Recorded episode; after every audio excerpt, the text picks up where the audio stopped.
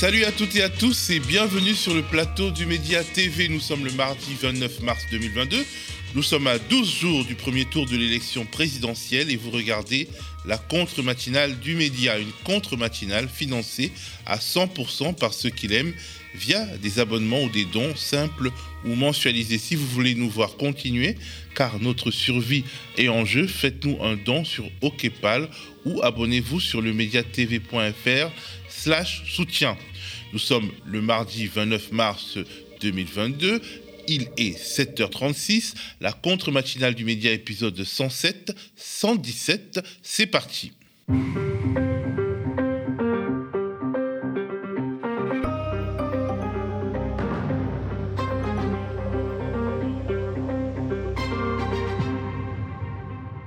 Aujourd'hui, notre matinale sera organisée en deux parties. J'animerai la première, d'abord euh, tout seul pour la titrologie, puis avec notre confrère Thomas Dietrich qui coordonne notre pôle enquête en cours de reconstruction. Après ça, notre ami Gémil nous remplacera. Alors que la plateforme YouTube a en quelque sorte remplacé la télévision pour un grand nombre d'entre nous, il s'entretiendra avec deux scientifiques qui ont étudié la manière dont cette filiale de Google met ou ne met pas en avant les candidats au prochain scrutin présidentiel en France. Restez jusqu'au bout, ça s'annonce passionnant. Comme d'habitude, commençons par évoquer les titres de la presse. Ukraine, la guerre d'usure, c'est le gros titre à la une du quotidien d'inspiration catholique La Croix, qui constate que l'armée russe semble ne plus progresser sur le terrain sans pour autant que Moscou renonce à ses objectifs. Moscou fait main basse sur les avions occidentaux, titre les échos. Il s'agit de 500 avions loués par des compagnies russes avant le début du conflit. Cette affaire pourrait coûter 10 milliards aux assureurs, nous indiquent les échos. On savait que cette guerre se menait à la fois sur le terrain que dans, autant sur le terrain que dans les portefeuilles. Un autre exemple à la une du Figaro. Essence, la flambée des prix bouleverse la vie des Français. Des Français obligés de s'adapter via la baisse de la température dans les maisons, le covoiturage et éventuellement l'achat de vélo. Le sujet devient crucial à quelques jours de la présidentielle, écrit Le Figaro.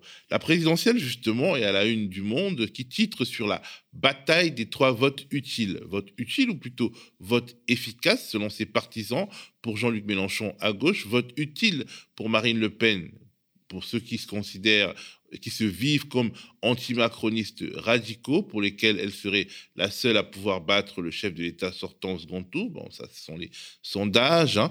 Le vote utile supposément modéré face aux extrêmes pour Macron, qui parle ainsi à un électorat qui va du centre-gauche à la droite. Mais les sondeurs indiquent tout de même que cette stratégie du face aux extrêmes de Macron joue contre le vote par conviction, tout semblant indiquer que les macronistes pourraient bien avoir du mal lors des législatives. L'affaire McKinsey, le fameux McKinsey Gate, s'invite indirectement à la une de l'humanité, le quotidien d'inspiration communiste, via la question de l'évasion fiscale. Fraude fiscale, 80 milliards d'euros à portée de vote, titre l'UMA. L'évasion fiscale est revenue au cœur du débat public avec l'affaire McKinsey, constate le quotidien, qui rappelle que plusieurs candidats veulent attaquer en profondeur ce scandale économique, le scandale économique de l'évasion fiscale. Et parmi eux, Fabien Roussel, le candidat du PCF. Enquête à Marseille, Trafic à balles réelles, titre Libé, qui part de chiffres assez préoccupants pour la cité phocéenne. Huit personnes ont été tuées en trois mois et 36 l'année dernière, tuées par arme à feu, dont l'usage s'est banalisé dans les affaires de drogue. Le week-end dernier encore, il y a eu deux fusillades dans la ville, ce qui transforme en cauchemar la vie de centaines de Marseillais, écrit Libé, qui met aussi à sa une l'affaire de la gifle de l'acteur américain Will Smith à l'humoriste Chris Rock, une gifle administrée en mondovision pendant la cérémonie des Oscars. Chris Rock aurait eu le mauvais goût d'évoquer la perte de cheveux de l'épouse de Will Smith, Jada Pinkett, perte de cheveux liée à une alopécie. Jada Pinkett, qui est selon Libé prise entre, en étau entre blagues sexistes et gifles virilistes. Hollywood, l'effet baf, titre le quotidien en montrant une photo assez explicite. Du côté de la presse indépendante en ligne, j'ai retenu deux articles. Dans les QG de campagne, cacher ce logiciel, trois points de suspension, titre ainsi le titre d'information indépendant Les Jours, qui a enquêté sur des techniques électorales tout à fait légales, mais un peu tabous. Tous les candidats comptent sur les outils numériques pour mobiliser, tracter, cibler, voire séduire les abstentionnistes, mais peu s'en vantent, écrivent les jours. Comment procèdent ces logiciels d'aide à la campagne à trouver, ils aident à trouver des électeurs, les électeurs les plus favorables, les plus susceptibles de voter pour telle ou telle offre politique, et ils aident aussi à aller vers eux de manière physique ou numérique. Par exemple, en 2017, l'équipe Macron a envoyé des messages sur répondeur à 6 millions de Français âgés de plus de 30 ans et gagnant au moins 2000 euros par mois. Les Français gagnant le SMIC ou RSA ne sont pas vraiment la cible du macronisme. Le marketing politique est un moment de vérité.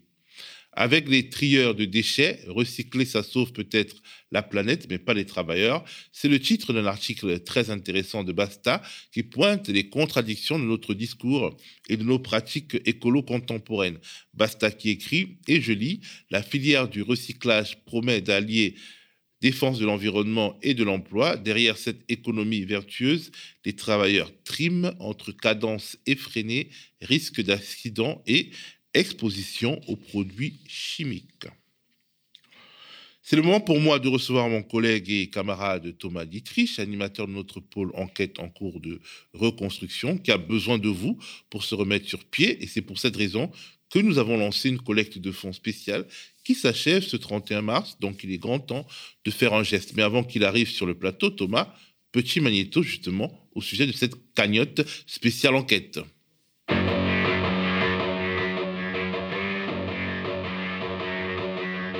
on est sur euh, une banque publique d'investissement nouveau qui recrée au sein d'un secteur public un fonds qui a toutes les euh, qualités d'un fonds parfaitement privé.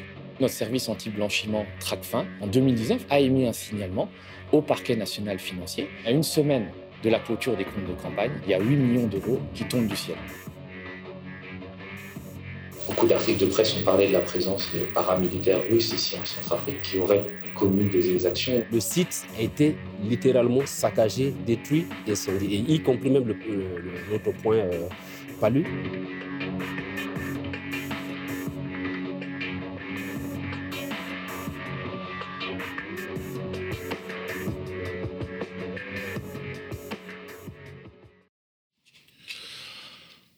Alors, Thomas est désormais sur moi, avec moi sur le plateau euh, du média. Comment tu vas, Thomas? Ça va très bien et toi?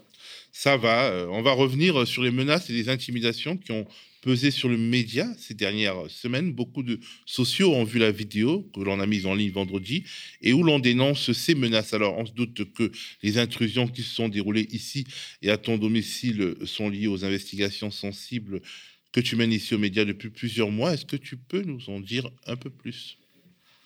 Bon, effectivement, c'est-à-dire euh, en février dernier, on a une sortie, une enquête sur euh, l'argent sale qui a sauvé Marine Le Pen. Pour ceux qui n'auraient pas entendu parler de l'enquête, en avril, en juin 2017, donc on est juste après le second tour de l'élection présidentielle, Marine Le Pen vient de se prendre une claque, mais elle fait face à un autre gros problème qui est le fait que le Front National n'a plus un rond dans ses comptes et euh, que pour pouvoir équilibrer ses comptes de campagne à la présidentielle, et donc pour pouvoir être remboursé euh, par le contribuable, il faut absolument trouver de l'argent frais pour être à l'équilibre. Et donc euh, l'entourage de Marine Le Pen se met en, quête désespérée d'argent, parce que vraiment le, le, Front National à l'époque est réputé vraiment mauvais payeur. Il a déjà eu un prêt d'une banque russe qui était liée au Kremlin, qui a jamais, prêt qui a jamais été remboursé. Donc évidemment, ça incite pas les autres prêteurs à débloquer de l'argent. Et c'est notamment pour ça que les grandes banques françaises, les banques traditionnelles, refusent de faire crédit au Front National. Et tout d'un coup, miracle, on a une semaine de la clôture des comptes de campagne, il y a 8 millions d'euros qui arrivent sous forme de prêt sur le compte du, Front National. Et en fait, ces 8 millions d'euros sont prêtés par euh, quelqu'un qui se décrit comme un homme d'affaires euh, français qui a fait fortune en Afrique, qui s'appelle Laurent Fouché. Et ce Laurent Fouché-là a notamment, possède notamment une compagnie de téléphone en, République centrafricaine. Et bon, ça passe, hein, les, comptes, les comptes de campagne sont validés, le Front National est sauvé, il peut bénéficier du remboursement par l'État et donc par le contribuable, la moitié de ses dépenses à l'élection présidentielle. Il peut même d'ailleurs rembourser le prêt que lui a, que lui a consenti Laurent Fouché. Et c'est vrai que moi, ça m'a interloqué parce que depuis plusieurs mois, je me suis dit, mais cet homme-là, ce Laurent Fouché, qui a une très très mauvaise réputation en Afrique, de rapace, de vautour, voire d'escroc, qui a acquis sa compagnie téléphone en Centrafrique dans des conditions quand même très douteuses, en pactisant avec une, une dictature qui avait des liens avec, avec des islamistes, qui est en plus présent dans les paradis fiscaux, puisque l'argent euh, transite par, euh, par Abu Dhabi, par les Émirats arabes unis, donc par les paradis fiscaux. Mais en fait, d'où vient cet argent? D'où vient la fortune de, ce monsieur? Et en enquêtant pendant, plusieurs mois, de République centrafricaine en France, en passant par, Genève, en reconstituant un peu le parcours de, Laurent Fouché, on se rend compte que ce Laurent Fouché a été l'homme de paille, le factotum euh, d'opposants kazakhs hein, du Kazakhstan, qui sont des milliardaires et qui se sont réfugiés en Europe et qui étaient poursuivis pour des supposées malversations par l'État du Kazakhstan, qui en fait cherchait surtout à obtenir leur extradition et leur retour vers leur pays natal pour les mettre en prison. Et en fait, Laurent Fouché a servi à ses opposants kazakhs pour cacher euh, leur fortune et euh, la faire passer sous les radars euh, d'Interpol et de ceux qui voudraient la saisir. Et en fait, ce qui s'est passé, c'est que Laurent Fouché, il n'a pas seulement caché cet argent, il l'a aussi gardé pour lui. Il a escroqué ses, opposants kazakhs. Et donc, en fait, les 8 millions qu'il prête à Marine Le Pen sont de l'argent sale qui ont été volés euh, à ces oligarques-là, qui ont été blanchis dans les, qui ont été cachés dans les paradis fiscaux, qui sont ensuite blanchis euh, en étant prêtés au Front National. Et euh, c'est quand même assez scandaleux, puisque finalement, c'est le contribuable qui a remboursé la moitié de, ce prêt. Donc finalement, ça, ça, ça, revient en frais du contribuable. Et c'est vrai que la réaction des autorités compétentes en France est un peu surprenante. Euh, c'est vrai qu'on a un service anti-blanchiment TRACFIN, c'est-à-dire dès que vous faites un virement de plus de 15 000 euros, ben, normalement, c'est euh, surveillé, euh, on regarde d'où l'argent vient. Et là, il y a 8 millions d'euros qui arrivent juste après une élection présidentielle, qui arrivent sur le compte d'une candidate qui était au second tour, et tout le monde trouve ça absolument normal. Il y a eu un signalement, effectivement, de TRACFIN qui a fini par être fait au parquet national financier, mais en 2019. En 2019, c'est-à-dire quand même deux ans après. Près de deux ans après. Comment on peut expliquer ça? Je ne sais pas, mais c'est vrai que même la Société Générale, qui était la banque du Front National, quelques mois après euh, le prêt, a fini par fermer les comptes du Front National et de Jean-Luc Schaffhauser, qui est un député européen, Front National, et qui a servi d'intermédiaire dans le prêt, puisque c'est lui qui a trouvé Laurent Fouché, qui lui a convaincu de prêter 8 millions d'euros au Front National. D'ailleurs, euh, Jean-Luc Schaffhauser a touché une commission euh, qui peut aller jusqu'à 300 000 euros sur, sur ce prêt. Donc évidemment, la, réaction a été, de nos autorités a été quand même très timide par rapport à, l'enjeu. C'est-à-dire, on parle quand même de financement de campagne électorale d'une candidate qui était au second tour de l'élection présidentielle, et puis de notre argent, puisque finalement, in fine, c'est nous euh, qui remboursons la moitié des dépenses à l'élection présidentielle. Donc, euh, tout ça a fait que, effectivement, on a enquêté en terrain sensible et euh, on a notamment touché à des intérêts qui sont liés, pas à Marine Le Pen, puisque c'est pas Marine Le Pen qui est responsable de l'intrusion aux médias ou de l'intrusion à mon domicile. Euh, on a touché à des intérêts euh, qui sont liés à l'État du Kazakhstan. Et ce que les gens ne, savent pas, c'est que le Kazakhstan est très actif sur notre territoire via des barbouzes ou des services de renseignement parallèles. Bah, justement, ces barbouzes, ces, ces services de renseignement parallèles qui sont mis subitement à s'intéresser à nous. Alors, c'est une histoire qui est absolument inconnue du grand public, mais qui est très révélatrice de ce que l'État français peut laisser faire euh, sur son territoire, notamment quand c'est le cas de pays amis. Euh, le Kazakhstan, euh, c'est pas seulement une ancienne république soviétique, c'est pas seulement le pays de Borat, c'est notre premier fournisseur d'uranium et notre deuxième fournisseur de pétrole. Donc, on va dire que c'est un pays ami et on a une certaine indulgence vis-à-vis du Kazakhstan. Et ce qui s'est passé à partir des années 2013, c'est qu'il y a effectivement ces fameux opposants-là qui ont utilisé Fouché pour cacher leur argent et que Laurent Fouché a arnaqué, qui vont notamment euh, s'installer euh, en France. Et notamment, il y a un monsieur qui s'appelle Mouktar Abiazov, qui est un milliardaire, qui a fait fortune dans les années 90, avant de s'opposer euh, à la dictature kazakh, puisqu'au Kazakhstan, il y a un régime qui est là en place depuis 1991 et qui est dirigé par un monsieur qui s'appelle Nursultan Nazarbayev, qui est tellement mégalo qu'il a fait baptiser la capitale de son prénom. Et si vous allez dans la capitale, vous avez la plus haute tour, et sur la plus haute tour, vous avez un moulage de sa main en or massif. Donc voilà, c'est un monsieur très très modeste. Et en 2013, par exemple, cet opposant-là, kazakh, est arrêté sur la base d'un mandat euh, Interpol. Et euh, Manuel Valls ira jusqu'à signer le décret d'extradition vers le Kazakhstan de Mukhtar Abazov, alors que très honnêtement, quoi qu'on puisse reprocher à Mouktabazov, si il, il, a, il, était amené à rentrer au Kazakhstan, sa vie aurait été en, danger. Mais euh, au-delà des voies légales que va utiliser l'État kazakhstanais pour essayer de ramener euh, ses opposants à la maison, au bercail, euh, il y a, et ça c'est décrit dans plusieurs articles, c'est-à-dire une chasse à l'homme jamais vue. C'est-à-dire on va dépenser des dizaines de millions, l'État kazakh va dépenser des dizaines de millions d'euros pour traquer ses opposants. C'est-à-dire on recrute des services de renseignement parallèles pour euh, surveiller les opposants. À un moment, en Italie, on va même acheter des policiers italiens pour arrêter, alors qu'il n'y a pas de mandat de juge, la femme et la fille de Mukhtar Abazov et les extrader hors de tout cadre légal euh, au Kazakhstan. On est quand même, on parle de l'Italie, d'une démocratie. Et donc, euh, en France, il y a eu, par exemple, Bernard Squarcini, qui est l'ancien patron des services secrets sous Nicolas Sarkozy, qui a fini par travailler pour l'État du Kazakhstan pour ramener ses opposants à la maison. Et pour les amener de force. Pour les amener de force, évidemment c'était pas pour les accueillir avec des fleurs à l'aéroport, c'est évident. Et euh, ce qui se passe, c'est que, évidemment, il y a tout un tas de barbouzeries qui sont faites, de cambriolage, d'intimidation, de filature. Et euh, ce que, ce que m'ont raconté euh, cette famille d'oligarques-là, la famille de Mukhtar Abazov, c'est que, par exemple, leurs communicants, leurs avocats ont été victimes d'intrusions qui étaient un peu similaires à la nôtre. Ça veut dire qu'il y avait des gens qui rentraient, qui ne s'intéressaient ni au tableau, ni au bibelot, mais euh, qui faisaient savoir leur, euh, leur, présence. Et donc, évidemment, on peut supposer que l'intrusion qu'on a eue euh, ici aux médias et l'intrusion que j'ai eue à domicile est liée au fait qu'on est un peu rentré dans l'orbite de ce conflit entre Kazakhstanais, finalement, entre un régime dictatorial et puis des opposants qui sont réfugiés en Europe, mais qui sont très riches. Donc, donc évidemment, ça ne nous empêchera pas d'enquêter. Il y a une plainte qui a été, qui a, qui a, été déposée, mais évidemment, ça fait partie des, des, des risques du métier, on va dire, et ça montre que notre enquête est sérieuse et fondée et puis qu'elle dérange.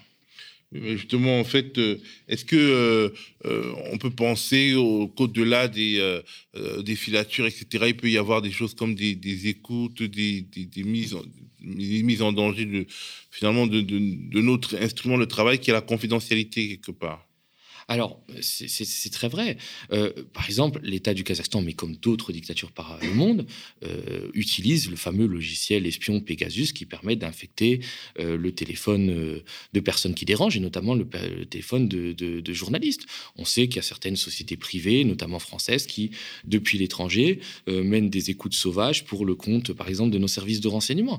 Donc, évidemment, euh, dans un contexte d'atteinte récurrente aux libertés de la presse, je pense qu'on pourra en parler, euh, évidemment, euh, on doit faire attention à l'utilisation de nos téléphones, et notamment, pas seulement pour nous, parce que bon, on n'en est pas au stade d'être menacé physiquement, mais pour protéger nos sources, puisqu'il y a des sources qui sont amenées à, nous parler, à mettre leur vie en danger, ou en tout cas à prendre des risques pour nous révéler certaines choses. Et c'est vrai que euh, passer par, euh, par des téléphones qui sont sur écoute ou qui sont infectés par Pegasus peut effectivement les mettre en danger. Et c'est à nous de faire attention.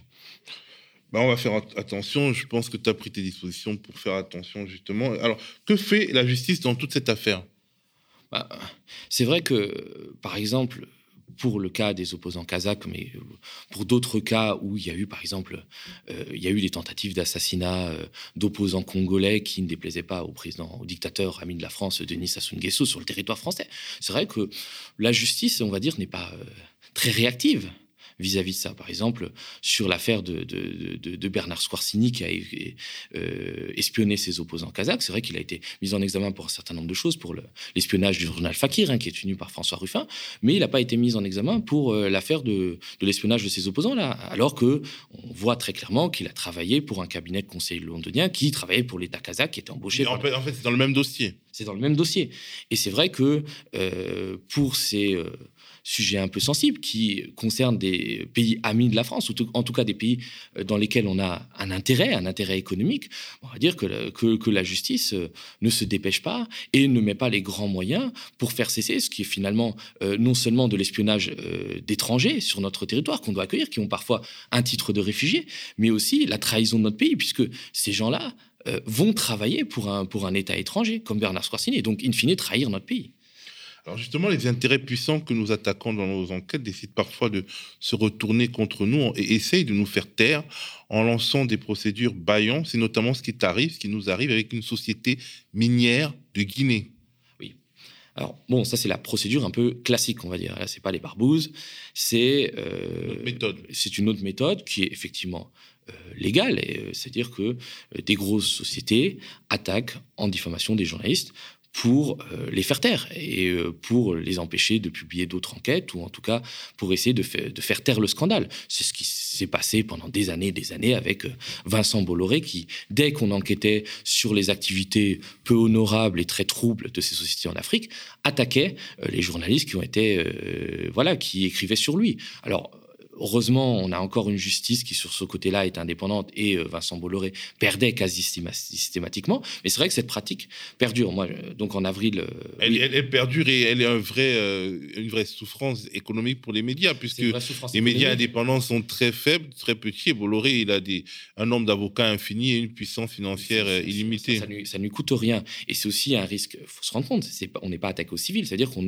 on a un risque pénal. C'est-à-dire on risque jusqu'à un an de prison. Alors en général, c'est jamais le cas, mais on risque quand même une condamnation pénale euh, qui peut être infamante et dont va se servir la grande société pour dire ah bah, regardez, tout ce que racontent ces journalistes, c'est complètement faux. Et dans notre cas à nous, en avril 2020, j'ai fait une enquête sur. Euh, sur une petite start-up française euh, qui, en gros, a fait une grosse arnaque euh, dans les mines en Guinée, dans les mines de bauxite, hein, la bauxite qui sert à fabriquer de l'aluminium, qui a acheté un petit permis 1000 euh, dollars avec la complicité des autorités locales et notamment du dictateur Alpha Condé, qui à l'époque était très en cours en France, puisque Alpha Condé est un membre d'International Socialiste. À l'époque, il y avait François Hollande au pouvoir. Et donc, cette société va se faire des. sans jamais exploiter un seul gramme de bauxite, va se faire des dizaines et des dizaines de millions d'euros de bénéfices. Et derrière, en fait, dans cette société, on retrouve deux jeunes start français, mais aussi euh, des grands noms comme Anne Lauvergeon, l'ancienne patronne euh, d'Areva, qui est mise en cause dans le scandale du Ranmine, le patron de, de, de Frix et même à un moment, il y a eu euh, l'ancien ministre de redressement productif, Arnaud Montebourg, qui après s'est désolidarisé. Et ce, permis-là de, de, bauxite avait été vendu à une société qui s'appelle la Société minière de Bokeh, qui est aujourd'hui la plus grande société minière de Guinée, qui est à capitaux chinois, mais qui est dirigée par des par des Français. Et euh, cette, cette société-là, évidemment, a été créée par le dictateur Alpha Condé et depuis exploite la bauxite avec euh, toutes les conséquences environnementales euh, désastreuses que ça peut avoir et se fait énormément d'argent. De l'argent, ça a été révélé par Libé et par Afrique 21, qui est caché dans les paradis fiscaux avec une perte pour l'État guinéen en termes de rentrée fiscale qui s'évalue entre 80 et 120 millions d'euros par an. Donc, Donc littéralement, en fait, cette société participe à appauvrir un pays déjà pauvre et à, spolier en fait des Africains euh, parmi les plus pauvres du monde. Spolier et en plus cette société, comme je le disais, avait été créée à l'époque euh, par Alpha Condé pour être sa caisse noire. Donc elle finançait son régime et Alpha Condé, euh, qui a été renversé en septembre dernier, pour se maintenir coûte que coûte au pouvoir, n'a pas hésité à faire tirer sur des manifestants. Donc cette société-là, la société minière de Bokeh, a participé au régime répressif et d'ailleurs Alpha Condé a fait l'objet de plaintes devant la Cour pénale internationale pour des, des crimes relever de, crimes contre l'humanité. Donc évidemment, ces financiers pourraient être inquiétés, comme par exemple, on a inquiété le financier du, génocide des Tutsis Rwanda, qui s'appelle Félicien Kabuga, qu'on a, a, qu'on a arrêté en France. Et donc, ces révélations-là, bien évidemment, que j'ai faites sur la corruption n'ont jamais été démenties, mais il y a une procédure Bayon qui m'a été intentée par, euh, par la société minière de Bokeh. Alors, ils sont pas trop sûrs de gagner puisqu'ils sont pas passés par voie d'huissier, ce qui leur a permis d'avoir un, par par voie d'huissier, ce qui leur a permis d'avoir un procès rapidement. Ils sont passés par une plainte contre X alors qu'ils savaient très bien qui avait rédigé l'article. Tout ça euh, ayant pour but de maintenir une pression pendant plusieurs années. C'est-à-dire que même si on sait qu'on va perdre le procès, ben, euh, on vous maintient sous pression, on vous fait peur, on vous fait dépenser des frais d'avocat. Mais je pense que moi, ce procès-là sera l'occasion de révéler euh, la corruption des sociétés minières en Guinée et de manière générale en Afrique. Comment finalement ces sociétés-là où il y a des Français à l'intérieur, peuvent aller dans des pays, euh, des dictatures en Afrique, et peuvent contribuer à maintenir euh, des régimes sanguinaires euh, au pouvoir. Je vais raconter une petite histoire, puisque ça a été dit devant un journaliste. en 2017, dans la zone minière en Guinée, à Bokeh, donc là où opère la société minière de Bokeh et on exploite l'aluminium, il y a eu des émeutes, puisque la population s'est soulevée, enfin la population, notamment les employés, se sont soulevés pour voilà, critiquer les conditions de travail qui étaient très rudes, les mauvais salaires, etc. etc., etc. Et euh, il y avait des journalistes qui étaient à l'ambassade de France, et il y avait le, directeur général de la société minière de Bokeh, Frédéric Bouzy, qui est un Français, euh, qui devant les journalistes a pris son téléphone, a appelé Alpha Condé, qui était le président de Guinée, et lui demandait mais quand, quand la brigade anti-émeute arrive pour mater les émeutiers? Donc ça montre déjà le peu de respect des droits de l'homme que peuvent avoir ces patrons miniers, ça montre tout le colonialisme qui peut encore survivre dans ces pays africains où des, des grands patrons miniers français continuent à, donner des ordres à des, euh, à des potentats africains qu'ils soutiennent et qu'ils financent, en dépit de leurs crimes. Donc, évidemment, bon, c'est une procédure baillon qu'on gagnera. Mais c'est vrai que ça fait partie des risques du métier et ça fait partie des, euh, des obstacles euh, aux investigations que l'on mène. Ça va même des fois plus loin, puisque tu t'es retrouvé une fois en garde à vue, il n'y a pas longtemps, pour avoir révélé qu'un général tchadien accusé de crimes de guerre fuyait la justice française grâce à son immunité diplomatique. Est-ce que tu peux nous raconter cette histoire de garde à vue? Alors, c'est une histoire particulière et qui me tient beaucoup à cœur. Euh, en 2008, euh, il y avait un grand opposant, euh, le grand opposant tchadien qui s'appelait Nioumar Mamad Saleh, qui était un professeur de mathématiques à l'université d'Orléans, qui était un homme de paix, au cours d'une attaque rebelle sur la capitale tchadienne Djamena, a été enlevé par la garde présidentielle tchadienne et on l'a plus revu. En fait, il a été sans doute assassiné dans les heures qui suivent, mais le problème, c'est que, euh, par exemple, au palais présidentiel d'Idriss Déby, où a été amené Ibn Mamad Saleh, il y avait euh, des militaires français qui étaient, euh, qui étaient présents. L'ambassadeur de France au Tchad, à l'époque, Bruno Fouché, a nié avoir des informations sur le cas de cet opposant, alors qu'il savait très bien qu'il était, qu'il était arrêté. À un moment, même Bruno Fouché, qui était ambassadeur de France, a déclaré qu'il espérait que les opposants soient au fond du fleuve Chari, le fleuve qui passe à N'Djamena, avec un boulet au pied. Donc, c'est quand même des propos très graves pour un ambassadeur de France puisqu'il y a une collusion entre la France et le régime tchadien. C'est vraiment l'allié de la France au Sahel, le porte-avions de la, France-Afrique. Et Idriss Déby était vraiment notre meilleur allié et finançait des fois nos campagnes, nos campagnes électorales. Et euh, donc moi, j'ai enquêté, ça fait des années que j'ai enquêté sur sur la disparition de cet opposant et notamment le rôle d'officiels français, de militaires et de diplomates dans, cette affaire-là. Et j'ai révélé des télégrammes diplomatiques, on l'a fait aux médias et des notes de la DGSE qui montrent qu'il y a un rôle de la France, en tout cas dans le fait de ne pas révéler la vérité sur la mort de cet opposant qui, encore une fois, était un opposant pacifique et, tout à fait droit. Et euh, en juin dernier, j'apprends que euh, un des responsables principaux de la mort d'Ibn Oumar Saleh, qui s'appelle euh, Mamad Ismail Shaibo, qui est qui était l'ancien patron des services secrets, qui aujourd'hui est membre de la Jade tchadienne, puisque le père Idriss Déby étant mort, c'est son fils qui a pris le pouvoir avec la bénédiction de Paris, est à Paris. Et euh, la juge tente euh, de l'interroger, on l'arrête à l'aéroport, et euh, lui présente une immunité diplomatique en disant bah, je, vais partir du territoire, alors qu'en plus il est en séjour privé, il était venu jouer euh, au casino d'Anguin-les-Bains, et euh, la justice, on le laisse filer, on le laisse partir, alors que normalement, dans le cas de crimes des plus graves, notamment ces crimes qu'on lui reprochait de torture, de crimes de guerre, l'immunité diplomatique ne joue pas, mais on l'a quand même laissé partir. Et deux mois plus tard, j'apprends que ce monsieur Chaibot euh, est revenu comme une fleur et est de nouveau sur le territoire français. Il a un appartement en banlieue parisienne. Donc, euh, avec les, confrères, euh, Philippe Horton a été au Cazenave. comme ce monsieur-là ne répondait pas au téléphone, on décide, j'avais son adresse, d'aller à son domicile. Et je ne sais pas si on, je crois qu'on a un petit magnéto, on peut voir la séquence. On regarde le magnéto. Monsieur Dietrich, je suis journaliste. Bonjour.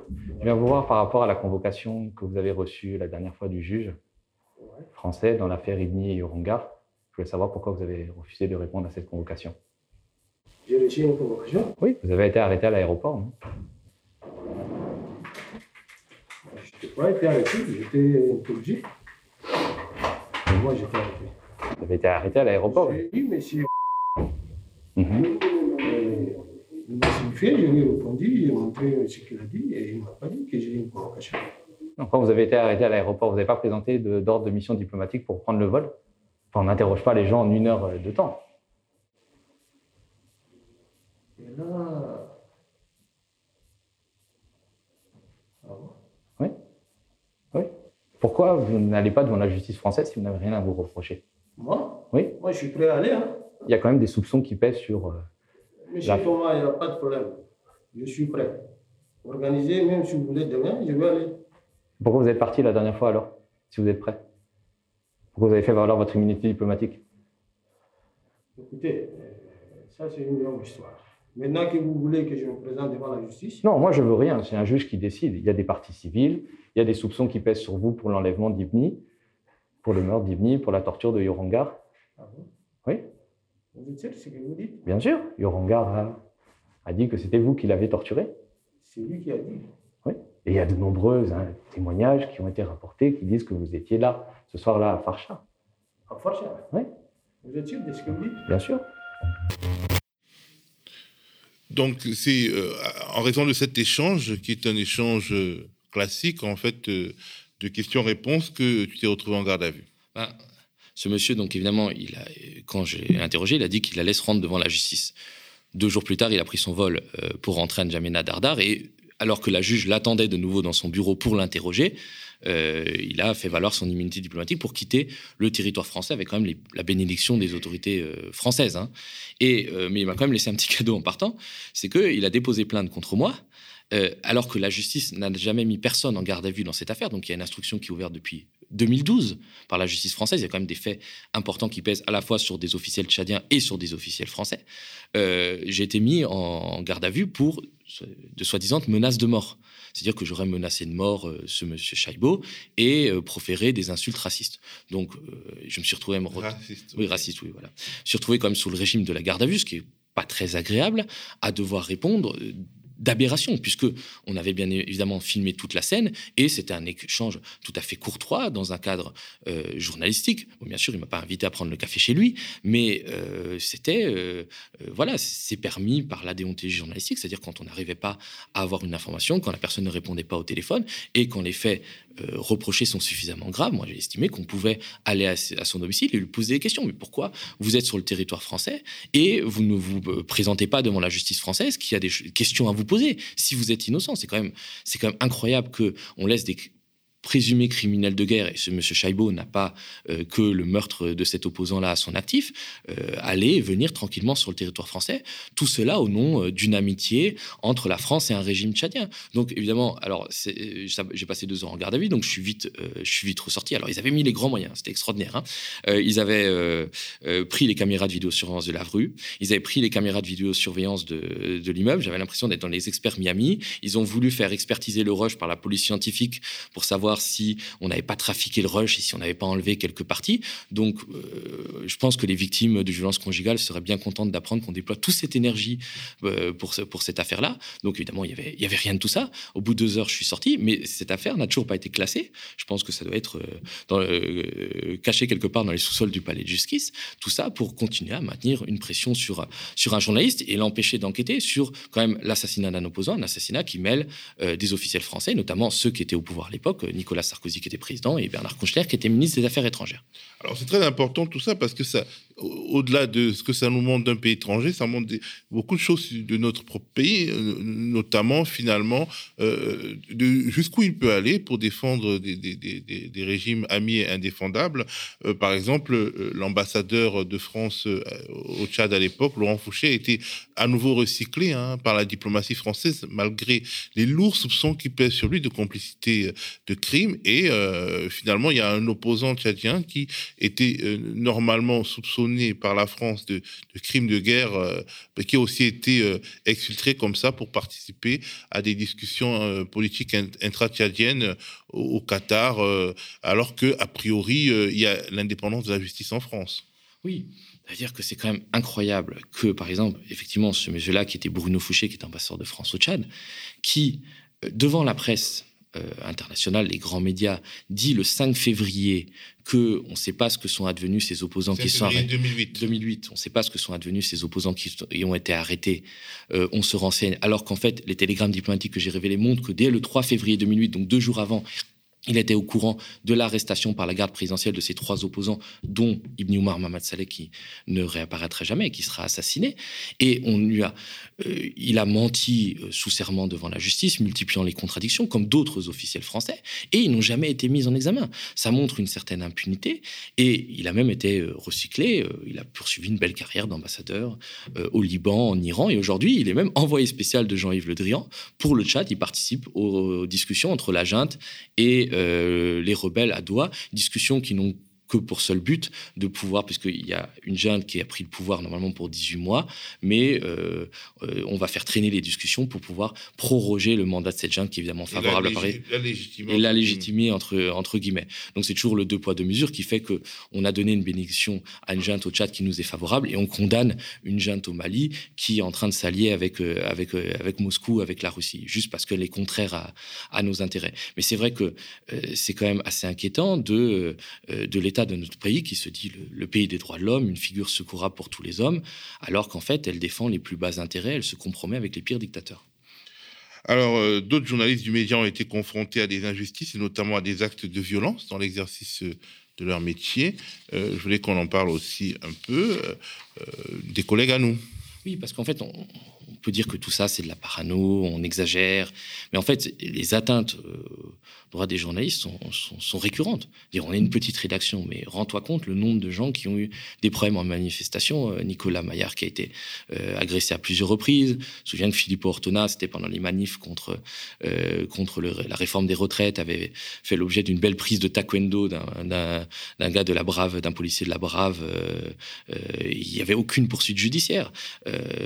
Rémi Kenzo Pages, qui, qui en octobre dernier s'était rendu à la mairie d'Aubervilliers pour poser une question à la mer sur la destruction euh, des jardins ouvriers pour faire de la place euh, à des structures qui vont euh, abriter les Jeux Olympiques de 2024 avait été agressé par les, par les euh, agents, les agents de sécurité euh, de la mer d'Aubervilliers. Et euh, tout ça n'a donné lieu qu'à des, soit pas, à, pas de poursuites judiciaires, soit des poursuites judiciaires très en deçà de ce que ça devrait être. Donc, on a l'impression que les journalistes, et notamment les journalistes engagés de gauche, ne font pas l'objet de la protection qu'ils devraient avoir. C'est peut-être pour ça que la France se retrouve 34e au classement de la liberté de la presse de Reporters sans frontières, derrière les îles Samoa et Trinidad et Tobago. C'est quand même une, c'est quand même une explication. Et c'est vrai que on subit très régulièrement régulièrement euh, dans notre métier toutes sortes d'intimidations. Ça peut être les procédures Bayon, ça peut être euh, les gardes à vue, ça peut être les violences policières. Et c'est vrai que je pense qu'il faut, on n'est on pas des chevaliers, on n'est pas des héros, mais il faut quand même un certain courage pour continuer à faire ce métier en dépit des menaces. Alors, quelle est la suite pour le pôle enquête du média? Est-ce que les menaces que tu as subies vont affecter euh, ta manière de travailler? Non. De construire cette, ce pôle? Non, de toute façon, c'est ce qu'on dit en Côte d'Ivoire qu'à Brimor n'a pas peur du couteau. C'est-à-dire, on a déjà connu tellement de choses et je pense que ce qu'on fait est dans et dans l'intérêt public et dans l'intérêt de, de, de, de, révéler au public euh, les scandales cachés de la République, ce qu'on a fait sur le financement de campagne de Marine Le Pen, euh, ce qu'on a fait sur la corruption euh, d'Alstom au Kazakhstan, qui a payé un oligarque qui, était, qui était très trouble, et ce qu'on fera encore sur les réseaux de la Macronie. On est sur du très gros, on ne peut pas dire, en, dire plus. Non, on ne peut pas dire plus, mais c'est vrai qu'on travaille sur du très gros. Alors effectivement, l'enquête, ça demande du temps, ça demande des moyens, ça demande de faire face euh, à des menaces, si on continuera, parce que je pense que ça en vaut la peine. Et c'est vrai que euh, aux médias, quoi qu'on puisse en dire, c'est-à-dire moi j'ai toujours eu la liberté d'écrire euh, ce que je voulais, ce que je pensais sur des sujets même difficiles. Je te prends l'exemple de, l'assassinat de l'opposant euh, tchadien Mohamed Saleh. C'est vrai que pour un grand média mainstream français, c'est pas très vendeur. Mais euh, c'est vrai qu'on pourrait dire, ben oui, c'est l'assassinat d'un opposant en Afrique. En quoi ça peut intéresser le public français? Mais c'est important parce que ça dit quelque chose de ce qu'est la France et euh, de ce que sont les relations de la France avec, euh, avec des dictatures étrangères. Et ça, j'ai pu l'écrire aux médias grâce au soutien des sociaux, grâce, grâce au soutien qu'ils nous apportent et, un soutien qui n'est pas seulement financier. Et on continuera, on continuera sur des sujets, que ce soit des sujets franco-français ou des sujets qui lient la France à l'Afrique la France à l'Afrique ou au Kazakhstan ou à d'autres pays. Alors merci beaucoup euh, Thomas. On rappelle qu'il reste seulement deux jours, deux jours pour contribuer au financement de notre pôle investigation et que nous avons besoin de vous qui nous regardez et qui nous aimez pour continuer cette aventure enrichissante pour nous et nous espérons pour vous cette aventure humaine qu'est le média.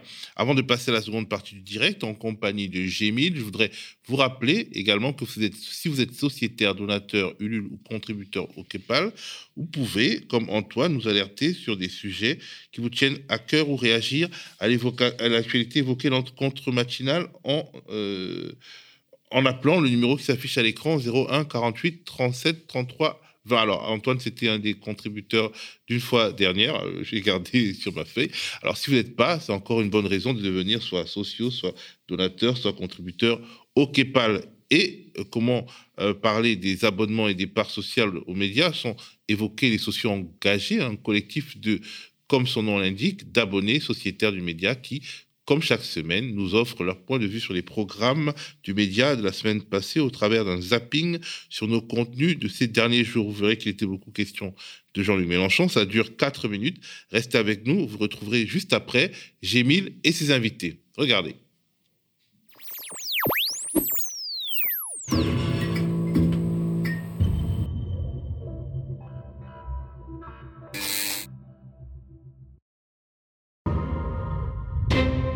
Enquêter, c'est aussi prendre des risques. Lorsque j'ai enquêté sur l'argent sale qui a sauvé Marine Le Pen, je m'en suis rendu compte.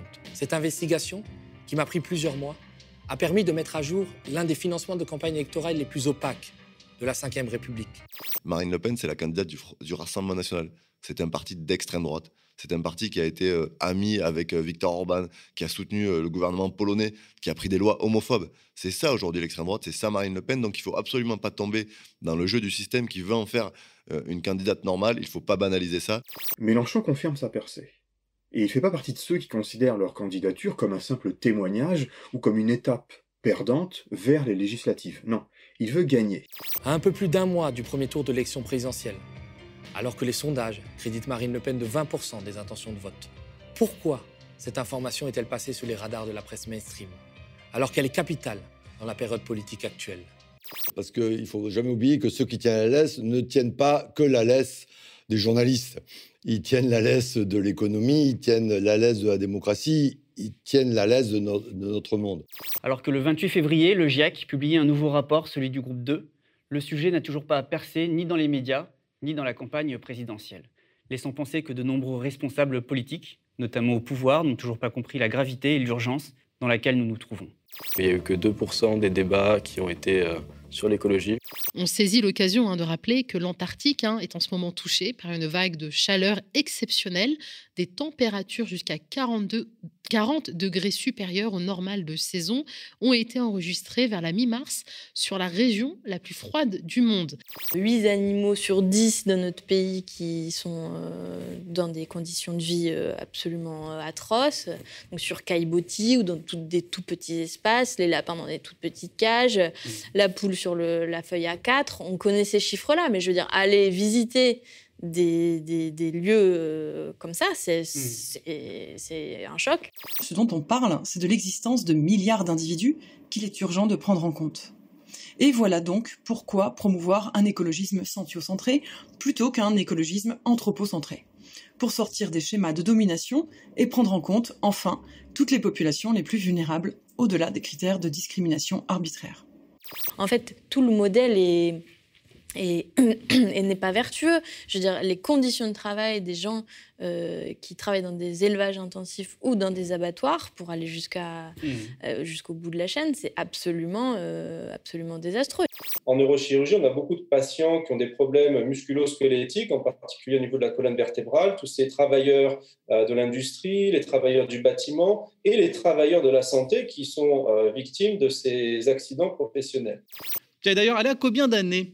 L'espérance de vie en bonne santé, Jean Castex, eh ben, elle est environ à 64 ans euh, pour les femmes, 62 ans pour les hommes. Conclusion, avec la retraite à 65 ans, le message est clair, vous allez passer toute votre vie en bonne santé au boulot. Quel est le peuple de Mélenchon? Celui qui vote une fois et après c'est l'État qui fait tout Ou celui qui arrache par lui-même les conquêtes sociales, par la grève, par la manifestation, par les occupations de lieux de travail? Nous étions plus de 5000 hier euh, à marcher depuis Bastille à République et je crois que la démonstration de force, elle est, elle est évidente. Vous imaginez bien que sans la lutte derrière et une lutte sociale qui a conscience de ça, euh, euh, le vote ne va pas suffire. Si Mélenchon arrive au pouvoir, on va le bisuter. Merci d'être à nos côtés.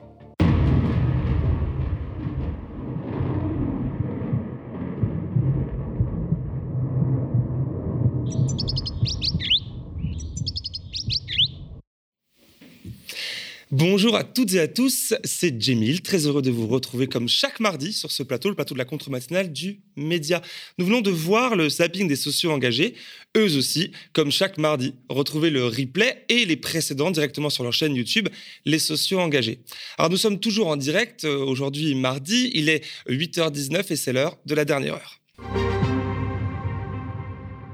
Dans moins de 15 jours aura lieu le premier tour décisif des élections présidentielles euh, françaises. Mais avant cela, il y a ces deux semaines, deux semaines qui s'annoncent absolument denses, voire impitoyables. Les rendez-vous publics ou meetings des candidats s'enchaînent, parfois se chevauchent le même jour, avec un objectif, créer des images pour qu'elles soient reprises dans les médias et ainsi influencer les électeurs et électrices. Il s'agit alors de faire des démonstrations de force pour rendre audibles ces propositions programmatiques et convaincre. Mais désormais, et depuis quelques années maintenant, les campagnes électorales sortent de ce carcan politico-médiatique traditionnel pour s'étendre sur le web. Les réseaux sociaux forment alors un terrain privilégié pour les militants, car c'est là que les électeurs et électrices viennent pour s'informer et donc pour former leurs opinions. Il y a donc un phénomène de mutation médiatique qu'on observe maintenant avec un certain recul, même si à l'heure euh, qu'il est, on parle de métaverse et la dynamique est encore euh, forte. Pour l'heure, la plateforme YouTube, propriété du géant états-unien Google, domine encore fortement le marché de la vidéo en ligne. Plus de 2 milliards de personnes s'y connectent chaque mois dans le monde pour y regarder plus d'un milliard d'heures de vidéos chaque jour. En France, ce sont 46,5 millions de personnes qui consultent YouTube chaque mois, soit 70% de la population, plus fort que n'importe quel autre média classique, c'est vertigineux. Ainsi, la question de l'influence des algorithmes qui, se basant sur nos agissements en ligne pour nous recommander toute une série de vidéos, est une question capitale pour comprendre la formation de nos choix, d'autant plus à l'aube d'un scrutin qui pourrait changer le cap politique de notre pays. Deux chercheurs français sont en train de réaliser une étude sur le sujet en passant au crible les recommandations vidéo de la page d'accueil de YouTube France en fonction des 12 candidates et candidats à l'élection présidentielle. Pour comprendre pourquoi et comment, je les accueille maintenant sur ce plateau virtuellement depuis Rennes et Toulouse avec Zoom. D'abord, Erwan Lemerer, bonjour. Bonjour à tous et à toutes.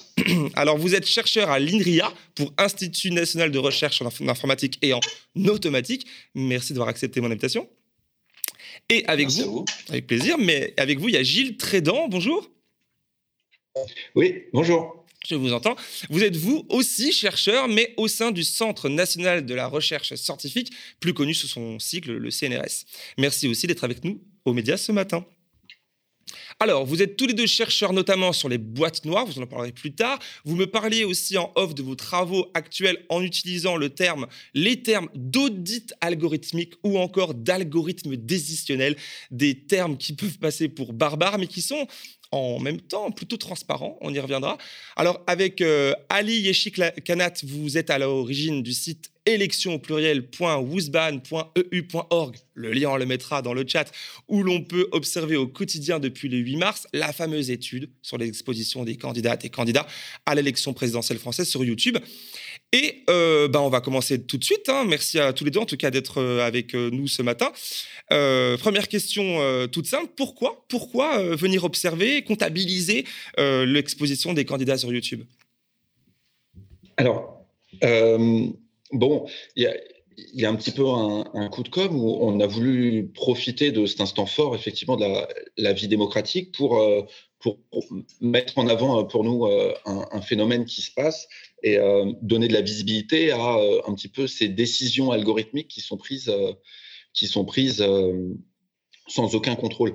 ce que je veux dire par là, c'est que notre question, elle se pose par, par rapport à la notion d'égalité et d'équité du temps de parole qui est définie sur les médias traditionnels. Seulement, il n'existe pas de mesure équivalente ou de, de façon de, de contrôle équivalent sur les plateformes en ligne. Et comme tu l'as bien rappelé, euh, il y a une quantité importante d'informations qui passent par là. Et euh, donc, d'un côté, on a voulu mettre en avant euh, ou en lumière le rôle important des systèmes de recommandation qui vont choisir ce qu'on va regarder ou qui sont responsables, on calcule 70% des choix des, de visionnage sont dus aux recommandeurs de YouTube, donc au système de recommandation qui va proposer des vidéos sur la page d'accueil. Et donc, c'est à la fois profiter de ce moment pour mettre en avant des, problématiques, et puis de l'autre, on, aime mettre ça en avant parce que c'est un défi pour nous. Euh, même si on voulait simplement transposer cette idée de l'équité et de l'égalité du temps de parole, finalement, c'est pas si simple parce que le système de recommandation YouTube, il est fait pour rendre chaque expérience unique. Et donc, on se demande, ou enfin, comment euh, rendre compte globalement et capturer un petit peu toutes ces expériences individuelles uniques, ça c'est un, problème sur lequel on essaye de travailler. Oui, parce que là, finalement, nous sommes sur YouTube, nous aussi, avec le média. On voit, on a accès à des analytics aussi euh, dans, dans les coulisses de nos, de, nos, de nos, pages. Et on voit effectivement que chaque profil est bien différent et que bah, n'y a pas un YouTube en définitive. Il y a euh, un YouTube par utilisateur, par utilisatrice. Et ça, c'est un peu le défi que vous avez parce que si je crois bien comprendre votre étude, c'est que vous êtes basé sur un profil neutre, en fait, en définitive, au départ, pour pouvoir comprendre si la plateforme, elle, elle l'était. C'est ça? Euh, absolument. On, part de, profils en quelque sorte neutres, comme si c'était donc des nouveaux utilisateurs qui arrivaient euh, sur la plateforme YouTube. Alors pourquoi ça? Parce que euh, bah, ça a le mérite de, la moyenne ou, des grandes masses en fait, et on, se dit que s'il y a une sorte de biais ou si on trouve des grandes tendances à cet endroit-là, probablement ce sera que amplifié après sur des profils un petit peu type. Donc, si on, détecte un problème sur, une, page d'accueil pour un profil neutre, c'est qu'il y en aura probablement un, un, petit peu ailleurs et que ce sera amplifié. Euh, mais voilà, donc ce qu'il faut bien voir, c'est effectivement qu'avant, on avait euh, quelques, quelques médias en ligne qui étaient euh, bien identifiés, donc c'était assez facile de mesurer les, temps d'exposition et est-ce que les chaînes décidaient finalement de, passer à l'antenne. Maintenant, on, a du micro-ciblage qui est rendu possible par, l'étude entre guillemets des, big data, donc des, grandes données, et de la spécialisation algorithmique. Euh, donc, ce qu'on sait, c'est qu'évidemment, euh, il y, a une, sorte d'antagonisme en fait entre euh, YouTube qui, qui ouvertement veut, que, veut maximiser le temps de présence des utilisateurs sur sa plateforme via son algorithme de recommandation. Comme tous les réseaux sociaux, généralement. Voilà, absolument. là, qui va, qui va chercher à plutôt éventuellement trouver des vidéos, des vidéos qui, ont beaucoup d'accroches, euh, ou, des choses un petit peu marquantes, euh, alors que l'utilisateur, lui, il a plutôt tendance à être là pour soit pour s'informer, soit pour se, divertir. Et on voit qu'il y, a deux, il y a deux intérêts un petit peu divergents. Donc, euh, nous, on se met du côté, donc, ce, que vous avez défini comme audit, en fait, essayer d'observer du côté de l'utilisateur ou éventuellement de régulateur, de voir ce qu'on est capable de mesurer dans ces micro-silos de spécialisation donc de l'algorithme de recommandation. Et c'est pour ça que sur cette page d'accueil-là, l'exposition des candidats, elle, est intéressante justement à 15 jours du, premier tour. Bien sûr. Alors, on va regarder ensemble, du coup, sur votre site internet, on, verra à l'écran euh, euh, trois graphiques. D'abord, le premier, euh, le site qui, d'ailleurs, je le rappelle, est accessible au public. On en parlera encore plus tard. Et la première figure est actualisée chaque jour. Alors, aujourd'hui, nous sommes le mardi 29 mars. Qu'est-ce qu'on peut observer sur, finalement, ce qui s'est passé hier, le 28 si vous l'avez devant les yeux. Il faut que j'y arrive. Je moi. On voit par exemple, là, il y, a les 12 candidates et candidats. On voit Nathalie Arthaud avec 2,1%, Mélenchon à 32,5%, Zemmour à 18%. Euh, ça veut dire quoi? Alors, euh, bon, il, faut remettre. Euh, on va s'engager que sur ce qu'on capture et, ce qu'on arrive à observer. Ce donc, ce qu'on fait, c'est qu'on se connecte régulièrement, on se connecte toutes les heures ou régulièrement à la plateforme avec des, robots, on appelle ça des bots, euh, qui simule un utilisateur qui n'a aucun historique de visionnage sur la plateforme. Donc c'est ce qu'on va voir si on se connecte en mode incognito. Et c'est une, capture statistique de ça.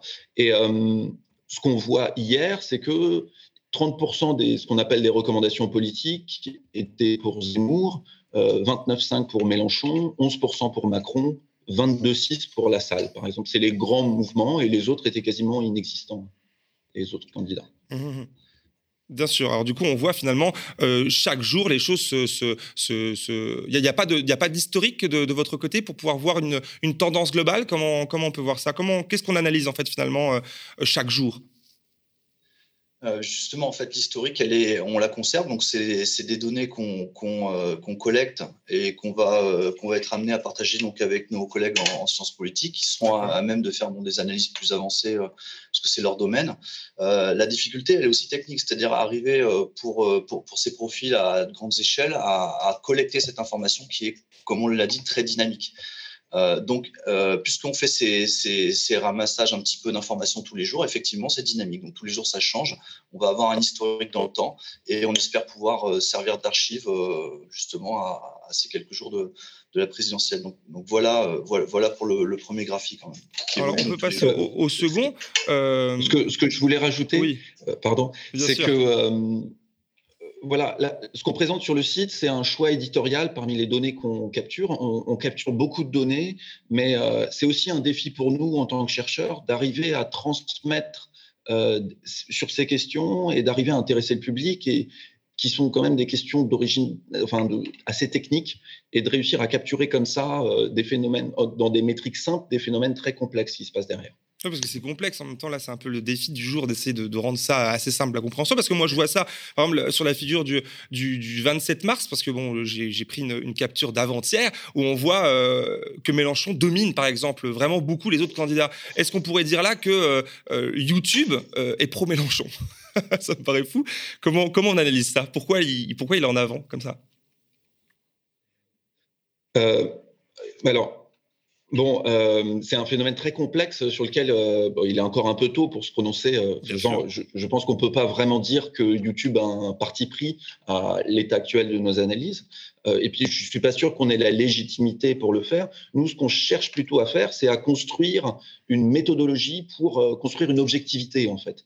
Euh, si quelqu'un devait derrière analyser euh, pour dire euh, YouTube est pro-Mélenchon ou YouTube a favorisé tel ou tel candidat. Pour ça, il devrait se baser sur des données qui sont d'une certaine qualité et d'une certaine référence. Et euh, c'est plutôt à cet endroit qu'on cherche à intervenir. Maintenant, c'est vrai que à travers, on collecte des données depuis mi-janvier et c'est sûr que certains candidats s'en sortent beaucoup mieux. Le deuxième graphique présente tu, tu allais on va, on va en parler effectivement euh, du deuxième ouais. graphique, la, enfin la, la, deuxième figure, qui vient comparer l'exposition médiatique des candidats dans les médias traditionnels, c'est bien ça, euh, qui d'ailleurs ces médias traditionnels, comme tu le disais en intro, euh, sont soumis à la loi hein, des partages du temps de parole qui, a été, qui a évolué en 2016, on y reviendra sans doute tout à l'heure, avec leur exposition sur YouTube. Du coup, la différence. Du coup, là, qu'est-ce qu'on qu'est-ce qu'on voit sur ce graphique numéro 2 Qu'est-ce qu'on comprend? Là, ce qu'on voit, c'est un, une agrégation entre, le 8 mars et le 20 mars. Alors pourquoi pas plus récemment? Parce qu'on se base sur les, euh, chiffres qui sont donnés euh, publiquement par l'ARCOM. Donc si vous allez sur le site de l'ARCOM ex-CSA, vous trouvez le décompte des temps de parole de chaque candidat sur une période donnée. Et donc, euh, donc ça, ce sont les barres oranges. Et euh, ce que nous, on fait, c'est qu'avec nos robots qui vont regarder tous les jours un petit peu euh, donc, les vidéos qui sont proposées sur la page d'accueil, ben, on regarde sur les titres et on considère que le titre d'une vidéo qui contient le nom d'un candidat, ça fait plus un pour ce candidat-là. Et on, les, on normalise, on met ça en relation. Donc on voit qu'il y, a des candidats qui sont un petit peu équivalents, comme par exemple Le Pen ou les, petits candidats. Et on voit qu'il y a, des, euh, il euh, euh, certaines différences, en tout cas sur notre mesure à nous, qui est encore différente, mais qu'on peut mettre en relation quand même.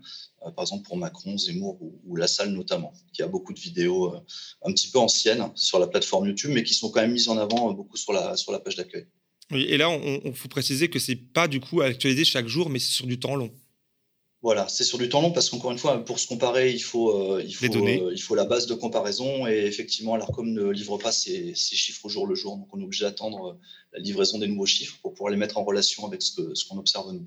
Bien sûr. Et là, qu'est-ce qu'on peut en tirer comme, je sais pas, comme, comme analyse, comme conclusion sur, cette, sur ce graphique-là? On, on, voit une certaine disparité en chaque, entre les candidats. Bah, ça saute aux yeux, je l'ai sur mon écran. Mais euh, par exemple, la, la, la domination d'Emmanuel Macron, là, euh, est-ce que c'est parce qu'il est président et du coup il est plus en avant? Ou alors, comment vous analysez ça, vous? Euh, ben, effectivement, je pense que pour le, le, le temps de parole, euh, me quittez pas encore euh, à, à à partir du, du 8 mars. Euh, effectivement, eux ont compté euh, aussi le temps de parole euh, bah, comptant dans l'actualité, hein, tout simplement, et pas forcément un petit peu hors campagne. Donc effectivement, ça fait que ça, monte beaucoup. Et puis bon, YouTube aussi, l'algorithme de recommandation, lui, pousse la dynamique de, des vidéos qui sont proposées, de l'actualité. Et donc ça fait qu'effectivement, on, a l'air de, de, mesurer que Macron domine bah, au moins jusqu'au 20 mars. À bientôt la nouvelle livraison, donc bientôt les chiffres à jour pour la suite. C'est quand que la nouvelle livraison d'informations euh, va pouvoir mettre à jour la, le graphique là? Je pense, je pense que c'est dans quelques jours. Il faut, faut qu'on retourne voir. Tous les 15 jours, je pense. Alors, euh, bon, maintenant qu'on l'a compris, enfin qu'on a compris, qu'on a essayé de comprendre le pourquoi, même si c'est assez clair, et le comment de cette étude-là, alors j'imagine que les personnes qui nous regardent ont envie de savoir, même si c'est compliqué de le dire euh, maintenant, est-ce que YouTube est neutre, en fait? C'est la question qu'on se pose, même si on n'a pas le recul peut-être suffisant, mais pour vous, là, dans la dynamique, comment vous voyez ça? Alors, euh... Erwan. du, Erwan, tu veux Gilles, t'étais parti, je te laisse. Ou, ou Gilles, hein, c'est pareil, euh... vous êtes tous les deux experts en la question. euh, non, je pense que alors déjà, il, faut bien se rendre compte que YouTube n'est pas neutre d'une manière générale, dans le sens où euh, eux-mêmes déclarent qu'ils vont faire des, choix parmi les vidéos et mettre en avant les contenus qui satisfont les utilisateurs. Ou euh, il n'y a pas longtemps, ils ont déclaré qu'ils avaient pris euh, des mesures pour invisibiliser ou cacher un peu les contenus de mauvaise qualité ou qui jugent euh, pas respectueux d'une certaine forme de débat public. Donc, ils mettent les mains dans le cambouis quand même. Ça, c'est quelque chose qu'ils déclarent. Euh, alors, voilà, ça, c'est leur déclaration. Nous, ce qu'on observe pour l'instant, on n'a aucun élément et pas suffisamment de recul ou de capacité d'analyse pour nous permettre de répondre quant à une éventuelle présence ou absence de neutralité. L'objectif de notre question, et enfin on va dire à terme, mhm. c'est vraiment d'arriver à trouver des critères qui permettraient de d'instrumenter cette question, si on veut d'y répondre ou de, de, poser un regard objectif. Parce que je crois qu'on voit souvent dans, dans tous ces, toutes ces questions, euh, mais s'il n'y a que des, des captures d'écran euh, de personnes qui ont vu une chose ou une autre, euh, c'est souvent des débats avec des partis pris et on a du mal à avoir de l'information un peu solide et agrégée ou représentative d'une globalité de ce genre de situation, des choix algorithmiques. Surtout que c'est, oui, c'est le, terme qu'on peut retenir dans tout ça, c'est quand même algorithme. Est-ce qu'on peut faire un, parallèle avec ceux qui nous euh, proposent euh, des biens à acheter, des services, la publicité finalement, ou alors que c'est un système qui est différent? Non, c'est effectivement, euh, on est en plein dans le sujet parce que donc avant les algorithmes servaient quand même euh, à informer les gens, pardon, les entreprises, institutions euh, en back office, on va dire, donc, mmh pour les décisions. Et maintenant, de plus en plus, les algorithmes sont mis en, face donc des utilisateurs sur les grandes plateformes. Donc c'est ce qu'on va appeler les décisions algorithmiques. Et ça, c'est c'est absolument partout aujourd'hui. C'est pour quel tweet je vais mettre en premier dans un fil de tweet, par exemple sur Twitter, ou alors quel produit je vais placer en premier sur euh, une page d'accueil, sur, euh, sur un site de vente en ligne dont je ne donnerai pas de nom. tout ça, ce sont des décisions algorithmiques qui ont pour but d'optimiser un, une métrique. Donc, par exemple, bah, pour la plateforme, ça va être son nombre de ventes. Et, tout ça, ça va être, c'est basé sur bah, les informations qu'ont ces plateformes sur les utilisateurs, donc celles qui partagent en s'y connectant. Et donc, ces algorithmes sont vraiment partout maintenant. Donc, justement, le cadre de notre travail, c'est, euh, bon, là, on prend un exemple concret avec YouTube parce que c'est parlant en période présidentielle. Euh, mais là, euh, si on voulait faire, par exemple, ce qu'on appelle les algorithmes de pricing ou pourquoi mon, ma chambre d'hôtel, elle augmente d'un jour à l'autre ou elle baisse d'un jour à l'autre, ça aussi, sont des choses que, qui sont regardées et qui sont extrêmement intéressantes. Voilà. Donc, on est vraiment dans le cadre où on a des algorithmes qui sont mis en place par les entreprises ou des institutions qui ont des intérêts bien définis fini, c'est-à-dire euh, probablement augmenter le profit de l'entreprise hein, en l'occurrence, et des utilisateurs qui veulent peut-être payer le moins cher possible. Et euh, bah, c'est un petit peu un jeu entre les deux. Et, nous, on essaie de se mettre euh, à observer un, petit peu les, les, variables qui vont faire que ça augmente ou que ça baisse, ou voir ce qui est possible d'observer de, sur ces algorithmes qui sont mis en face des utilisateurs. Est-ce qu'on peut y échapper? Parce que là, c'est très intéressant de savoir comment ça fonctionne, vos, travaux, etc. Je pense que ça intéresse beaucoup de personnes. Mais peut-être que vous, de l'intérieur, vous pouvez nous, donner des, tips pour échapper à ça. Parce que si un site de vente en ligne, par exemple, là que tu décris à l'instant, peut voir qu'on a cliqué quatre fois sur la page pour augmenter le prix euh, d'un billet de train ou je ne sais quoi, est-ce qu'en allant, comme vous avez fait dans votre étude, c'est-à-dire sur une page neutre, c'est-à-dire en allant en incognito en navigateur euh, sur Firefox ou Google Chrome, etc. Est-ce que ça nous permet d'échapper à ce, à ce système un peu euh, négatif. Ouais, c'est effectivement euh, c'est très compliqué parce qu'avant effectivement on avait très peu de, variables pour arriver à prendre un choix de prix en fait dans un magasin. Euh, le, prix il est uniforme pour tout le monde. Voilà donc maintenant les algorithmes ils prennent la connaissance effectivement qu'ils ont des utilisateurs en face d'eux. Ça peut être le nombre de fois où ils viennent sur la plateforme en se disant il faut que je, je déclenche un, par exemple une volonté d'achat un acte d'achat euh, et peut-être qu'il voit que l'utilisateur est fébrile s'il vient très souvent sur la plateforme. Donc effectivement, une façon de, cacher ça, c'est peut-être effectivement de revenir en incognito sur la plateforme ou alors de passer par ce qu'on appelle des VPN pour cacher son adresse IP. Ah Mais c'est une solution parmi, parmi plein et, le jeu, c'est justement qu'on n'est pas au courant de toutes les, les variables sur lesquelles s'appuie l'algorithme pour, pour prendre une décision et si c'était public, effectivement, on pourrait, euh, jouer là-dessus pour essayer d'obtenir euh, euh, la meilleure chose possible. Mais c'est un secret, entre guillemets, industriel pour l'entreprise ou pour l'institution en, face. Donc, c'est un peu un, jeu du chat et de la souris en permanence.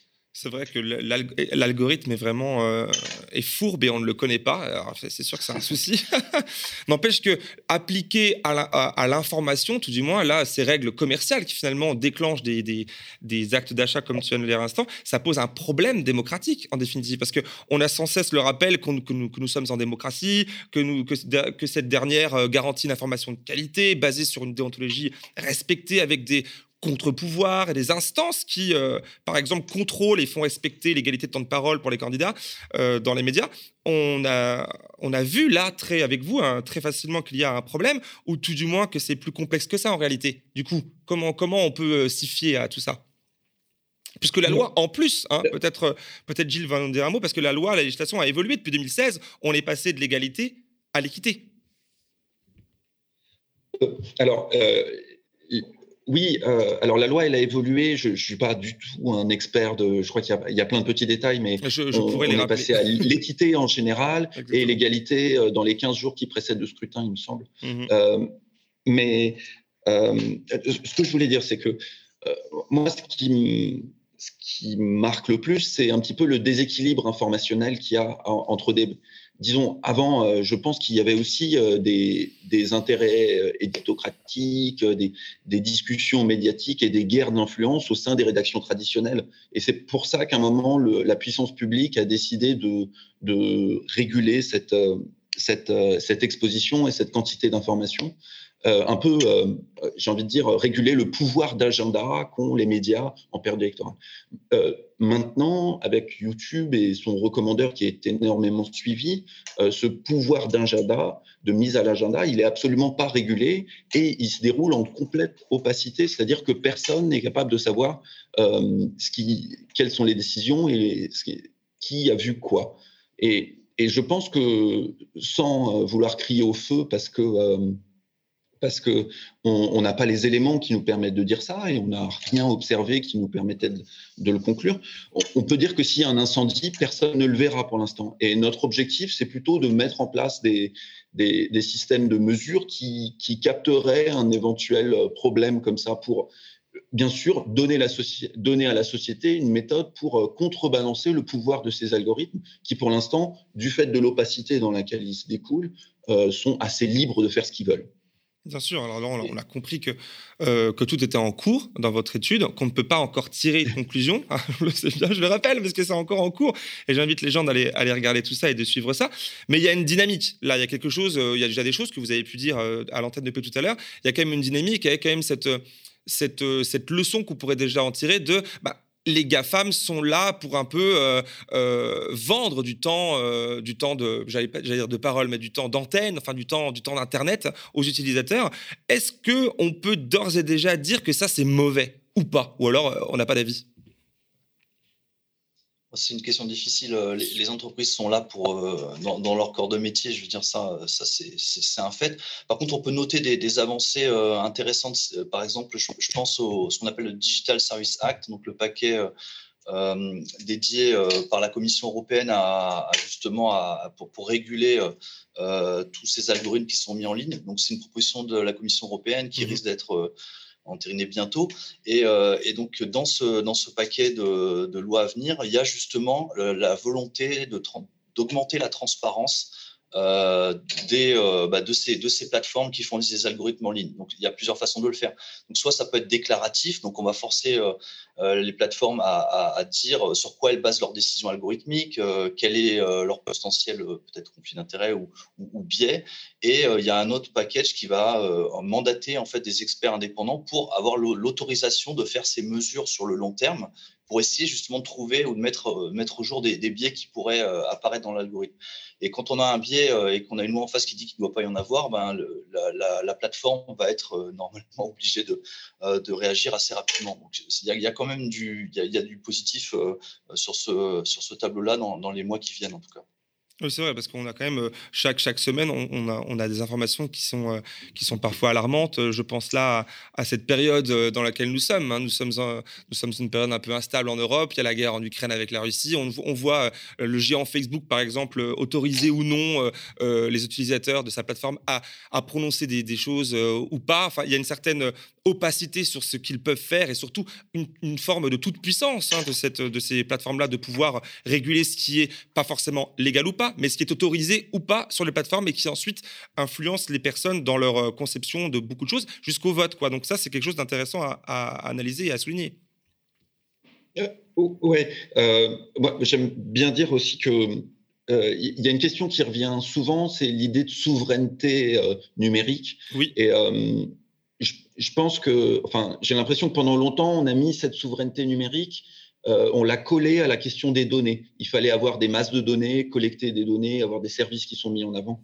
Et euh, je pense que essayer de développer des moyens de comprendre ce qui se passe avec nos données, même si c'est pas nous qui les possédons, euh, c'est aussi un moyen d'obtenir une souveraineté sans données. Et c'est un moyen comme ça de, contrôler parce qu'on on, on jette la lumière sur des agissements et donc on permet un ajustement social ou, disons, un contre-pouvoir. Bien sûr. Alors, bon, pour finir, hein, je rappelle que votre site est public, donc on invite les gens à aller vraiment checker et voir par eux-mêmes comment ça se passe. C'est donc dans l'intérêt du public, j'imagine, que de, s'en saisir. Mais finalement, quel est votre message envoyé au public et donc de fait aux électeurs à travers cette étude publique? Euh, probablement qu'il faut euh, une pluralité, c'est important quand même pour. Enfin, qu'est-ce que ce qu'on fait en science pour faire des, des, des- prendre des décisions, c'est des comparaisons. hein. Les, les choses simples. euh, si on pense qu'un prix est, ou on a l'hypothèse qu'un prix est élevé dans un magasin, ben, on va voir dans un autre magasin pour voir si c'est la Mhm. vérité ou pas. Là, là, il suffit d'aller euh, éventuellement. euh, Enfin, il faut éviter les silos hein, d'une manière générale si on veut, si on veut une pluralité d'informations. Donc, peut-être aller voir plusieurs euh, types de médias pour une information ou alors euh, plusieurs euh, plateformes pour voir si la représentativité euh, des candidats est la même ou pas ou si on est vraiment un petit peu euh, micro, euh, micro ciblé. Donc, je pense que voilà, la comparaison, c'est une base euh, scientifique raisonnable. Eh bien, merci. Ouais, moi- moi- j'ajouterais que ça permet effectivement de faire une comparaison avec son propre profil. Si sur sa page, euh, Ah on a oui. euh, 70% de recommandations pour Nathalie Arthaud, alors on sait qu'on n'est pas tout à fait dans le, Qu'on n'est pas le droite, dans le cas moyen et qu'on est très personnalisé. et, euh, et enfin, euh, pardon, moi je voulais rajouter un, un truc, c'est que, alors bon, il y a effectivement l'aspect communication avec le public, mais on voulait aussi, à travers cet appel, euh, dire qu'on était vraiment ouvert à partager des données. On a beaucoup plus de données que ça, on met en partie juste une, un petit bout, et qu'on espère collecter ces données pour un dans une sorte de pour leur valeur patrimoniale un petit peu euh, garder des photos. Et bien sûr il y a tout un moment qui se fait pendant la campagne mais c'est après la campagne avec euh, des gens qui sont intéressés par analyser ce- de- ces données on les partagera avec grand plaisir Oui, c'est vrai qu'on le disait en préparation de l'émission que euh, on n'a pas de, enfin, on parle, on parle de recul, mais on n'a juste pas la visibilité sur ces données qui généralement ne sont même pas collectées. C'est vraiment, c'est assez rare finalement ce, qui- ce que vous faites. Donc là, ouais, effectivement, Oui. bah, le, oui. Euh, non, non. Et, euh, et par exemple, les archives nationales essayent de, depuis peu capturent, euh, capturent des vidéos sur les plateformes en ligne dans les périodes électorales. Enfin, ils essayent de, comme ça, euh, dresser une, une vision qui permettra aux historiens du futur de comprendre différents phénomènes qui, qui ont pu se passer dans cette période. Et euh, bon, on, on espère que un jour on arrivera à faire rentrer ces questions de tout, tout ce qui un aspect recommandation personnalisée dans ces, cette, cette question de l'archivage finalement. En fait. Oui, ça nous permettra de comprendre euh, vraiment mieux le monde dans lequel on évolue, parce que finalement, euh, il est de plus en plus complexe et c'est des questions très intéressantes, puisqu'elles sont liées à la démocratie, comme on l'a dit. Eh bien, merci à, à vous deux, Erwan Lemaire et Gilles Trédan. Alors, je rappelle que vous êtes respectivement chercheurs à l'INRIA et au CNRS. Merci d'avoir accepté encore une fois l'invitation euh, pour aborder ce sujet avec moi. Passionnant ce matin, merci. Merci, merci beaucoup. Avec plaisir. À la prochaine. Alors voilà, hein, c'est la fin de la contre-matinale numéro 117. Et oui, ça commence déjà à faire. Vous êtes des centaines de milliers à suivre chaque semaine cette quotidienne pas comme les autres, à contre-courant des matinales politiques qui servent, qui servent la soupe, faut le dire, sans respect euh, à leurs auditeurs généralement. Nous vous en remercions hein, de votre fidélité, de votre soutien, mais aussi, on vous le rappelle régulièrement, ce programme, comme tous les autres programmes audiovisuels de cette ampleur, coûte. Le média est fragile et malgré la hausse continue des abonnés sur YouTube, vous êtes à cette heure plus de 104 000, merci, qui confirme l'intérêt porté au travail de notre rédaction. Nous sommes loin de l'équilibre financier. Même pire, le risque de naufrage menace. Mais vous pouvez tout changer en optant pour un abonnement payant des 5 euros par mois et ou un don sans engagement et déductible des impôts. Ça se passe sur lemediatv.fr slash soutien. On compte sur vous, comme vous pouvez compter sur nous. L'avenir du média en dépend et avec lui, le devenir d'une rédaction entièrement dévouée à vous informer au quotidien sans conflit d'intérêt ni dépendance des forces de l'argent qui rongent, lui, l'espace médiatique français. De toute la part de l'équipe, du coup, je vous remercie d'avance pour votre soutien. Quant à moi, en plus de vous remercier aussi, je vous donne rendez-vous ici et ailleurs très vite et au plus tard, mardi prochain. Bonne journée.